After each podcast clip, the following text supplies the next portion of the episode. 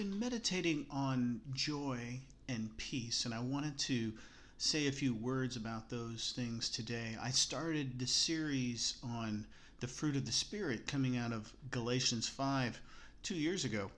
And as I pick up again these ideas about the fruit of the Spirit, I've come to a couple of conclusions. One, uh, that is, it begins with love. The fruit of the Spirit is love, joy, peace, patience, kindness, goodness, faithfulness, gentleness, and self control. And people have wondered if uh, the uh, if all of these are love or if love is just one of many. And I really have come to the former conclusion on this that that what we are talking about in the fruit of the spirit is one fruit and it's like a, a diamond that's been cut and it has many sides and each one of the sides has a different name and a different aspect to it but the reality is that it's one stone, one diamond, but it's also one fruit, the fruit of the Spirit. And that fruit is love, because God is love, as we discussed in the other uh, episode on this. And I, I think as I look forward to joy and peace, you, you can't escape the idea that joy and peace are aspects of love.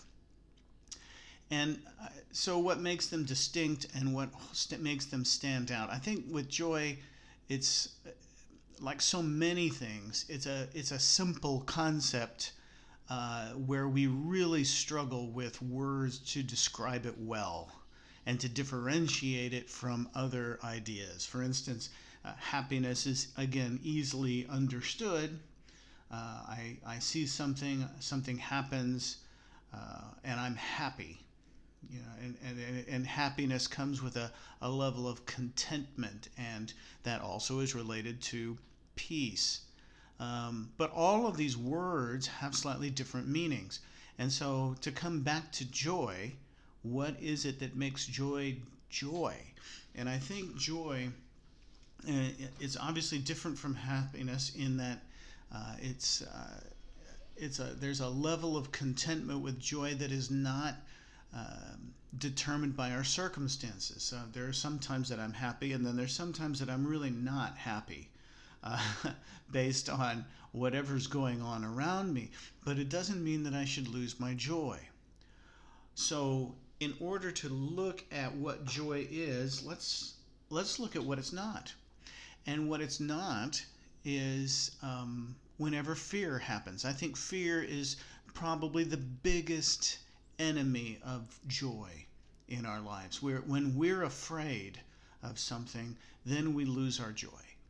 And, uh, it, and, and so if I look at uh, the things that I hope for and the things that I dream about, uh, goals and ambitions for my life, uh, I think that um, I have joy when I see these things coming to fruition and I lose my joy when I'm afraid that I'm going to lose these things.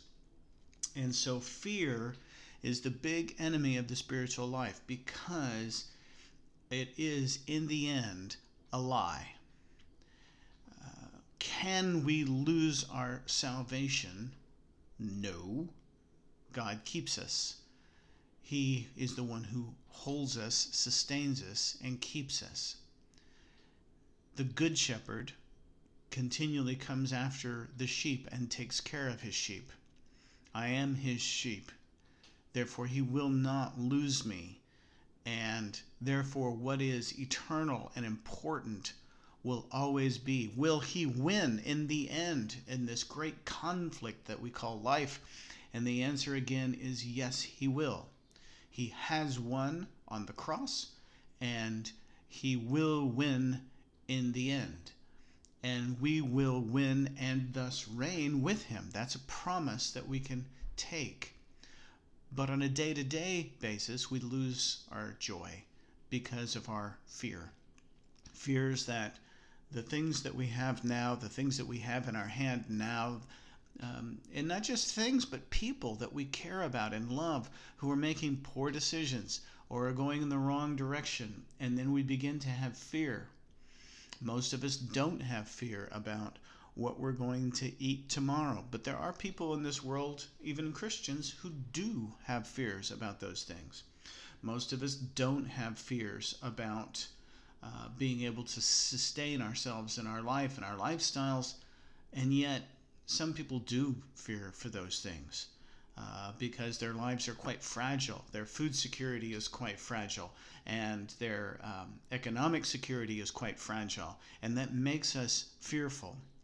Um, again, in Matthew 6, uh, the Lord in the Sermon on the Mount, uh, you know, reaches out to us and says, "Don't be fearful about these things. You know, your Father in heaven sees you. He sees the sparrow. He takes care of it. He sees you. He will take care of you. He clothes the lilies of the field. He's gonna clothe you. Don't fear." And the message comes again and again through the word, don't fear. And yet, on a day to day basis, we do fear. And part of that fear, I think, uh, is a lack of faith, a lack of faith that God's going to be able to do what He says He can do. And it's also a taking our eyes off of the Lord and putting them on the trials and the tribulations that are going on around the world. I think, especially in these weird times that we're in today uh, where there's so much happening around the world, and we have access to see it all through media, um, it's easy to become fearful, and it's easy for us to take our eyes off of um, what He's doing, to take our eyes off of His power, His majesty, His authority. The, the earth is filled with the glory of God and we don't see that glory on a day to day basis. Too often we only see uh, the workings of the enemy, and it makes us fearful. So losing fear is a huge thing. And, and the Bible says that, you know, wisdom, it's the beginning of wisdom is the fear of the Lord. And why should we fear the Lord? Because He alone has the power and the authority over our lives to make real, significant, eternal changes. And therefore, if He's the only power and authority who can make real, eternal changes in our lives, then we should only look to Him. He's the one in control, He is the one with real power and authority. And so we look to Him and we fear the Lord. We make our decisions based on him and His kingdom and His principles and His rule and reign in our lives. If we make our decisions based on fear of anything else, then we're allowing something not God to control us. And that's idolatry and that's sin. And that leads to a loss of joy and a loss of peace in our lives. So, because the enemy comes to to kill and to steal and to destroy. And so this is the enemy's goal, but God is the one coming and bringing us peace and safety and eternal life. So, uh, as we consider joy, let's look at another thing that can steal our joy. Uh, fear, obviously, is a big one. But another thing that's related to fear is my own place in the world. How do other people see me? How do other people react to me? What hopes and dreams do I have for myself, for my own ego, for my own pride? And when I feel that I can lose these things, then I have to do something to defend them. And I put the mask up. I want you to think that I'm good and kind and gracious and loving. I want you to think that the fruits of the Spirit that I'm talking about right now are something that I own and possess in abundance. And I I don't always. And when and when I see my my peace uh, running away, and when I see my I'm losing my joy, uh, most often what that's about is that uh, I'm I'm not portraying myself as I want you to see me, and so I put on the mask, and the mask of, of, of my own righteousness and my own holiness so that I can get you to see what a good and wonderful person I am. And when I put on that mask, it's terrifying because I know it's a lie. and because my righteousness doesn't amount to anything but filthy rags. It's only Him.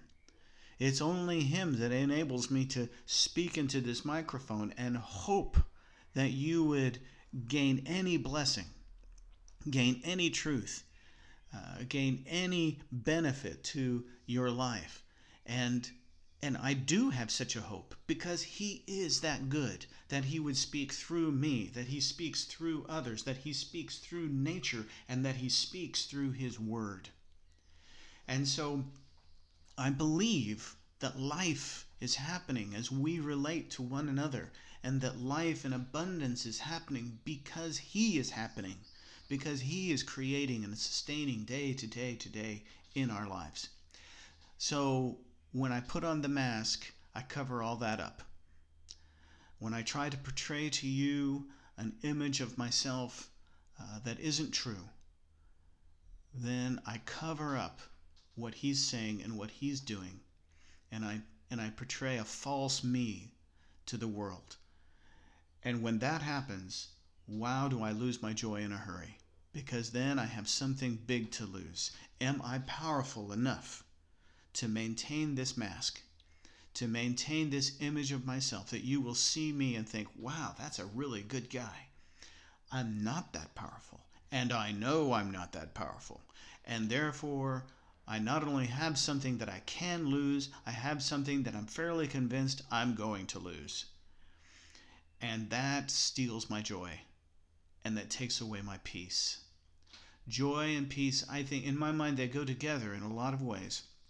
But joy is this sense of comfort, this sense of confidence, uh, and it is a sense of happiness. Uh, if I can use that word, knowing that that word is transient, whereas joy is not.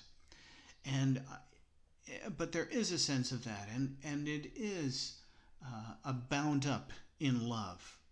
And so as I think about joy, and I think that you know it it it gives me this sense of well-being that's rooted in God. And so I have to take away the mask. I have to take away my own hopes and dreams and lay them all down at the cross. It all comes back to I am crucified with Christ, nevertheless I live, but not I, but Christ who lives in me. And the life that I now live, I live by faith in the Son of God who loved me and gave himself for me. This is the root of my joy. It's in Jesus who loves me and has proven that love by giving himself on the cross for me. And so that he cares about me, the creator and sustainer of the universe. This enables me to have joy because I have a future that's certain. Because if he died and rose again, I have the confidence that I will die and will rise again. That whatever my temporal difficulties are, they are not eternal. My eternity is set and it is as sure as Jesus Christ is sure, and He is sure, whereas I am not. And so, taking away the mask, taking away the cover that I put myself, the false image that I put out there that takes so much work and so much effort to maintain, taking away that false image is hugely important in recapturing and maintaining my joy. The third thing that will take away my joy is uh, when I fail to believe and have confidence in the goodness of God. I have desires not only for myself, but for those that I love. And herein is where it gets really hard, doesn't it? If I fail today, I can deal with that. I'm willing to lay down my life for my friends. I'm willing to make sacrifices. I'm willing to do without. I'm willing to suffer for Christ. And when I fail and when I fall, I have the confidence that I can look back to the face of Jesus and find in him a Savior who is willing to uh, take me by the hand and pull me back up onto my feet, to forgive me and to love me and to put me back on the right path. But when I look around to my friends, when I look around to my family, to my children, and to those that I love, and I see people stumble and fall and fail, when I see people in difficulty and in distress, when I see people going down the wrong road, when I see them walking away from the Lord, it steals my joy so quickly. Because the Savior that I count on for my own salvation, I look over there at them and I think, oh, he's not going to be able to cut it for them. They've made a decision now that they can't recover from. Uh, they've gone down a path that have walked away from the Lord, and now all is lost. And I lose my joy, and my joy being lost in that instance is a result of my faithlessness. Because the Lord is faithful. And in that faithfulness, I can reclaim my joy. I can know that no matter what poor decisions people that I love make, no matter which road they go down, no matter how difficult their lives become because of their own sin or because of the sin of others or because of just the fallenness of this world, no matter what they go through, they go through it with the same shepherd I am shepherded by. Jesus Christ the righteous, Jesus Christ the loving, Jesus Christ the self sacrificing, Jesus Christ who gave up everything for you and I, loves those whom I love more than I do. And when I can remember that, I can rest again and reclaim my joy and my happiness and my uh, peace. And so let's talk about peace for a second because it's a related concept to joy. It's peace is the absence of conflict, but it's more than that, of course. Um, when we have peace with one another, there's a freedom that happens with each other. We, we, as we relate to each other in peace, the striving ceases. I'm no longer trying to convince you of my rightness and your wrongness. I'm no longer trying to change you and make you into something else. I'm resting in the idea that God loves you more than I love you. And that as I can say something to encourage you today, I will. But as you listen to it or don't listen to it, it's between you and God. And I can rest in not being the one who's in control, that He is in control, that He is your judge, and that He is your shepherd. And if He wants to use me today to help you or to bless you, I am totally ready for that. And if He wants to use somebody else, He can do that too. But it's up to Him because you belong to Him. And as I can remember that, I can have peace with you, knowing that uh, you're in good hands.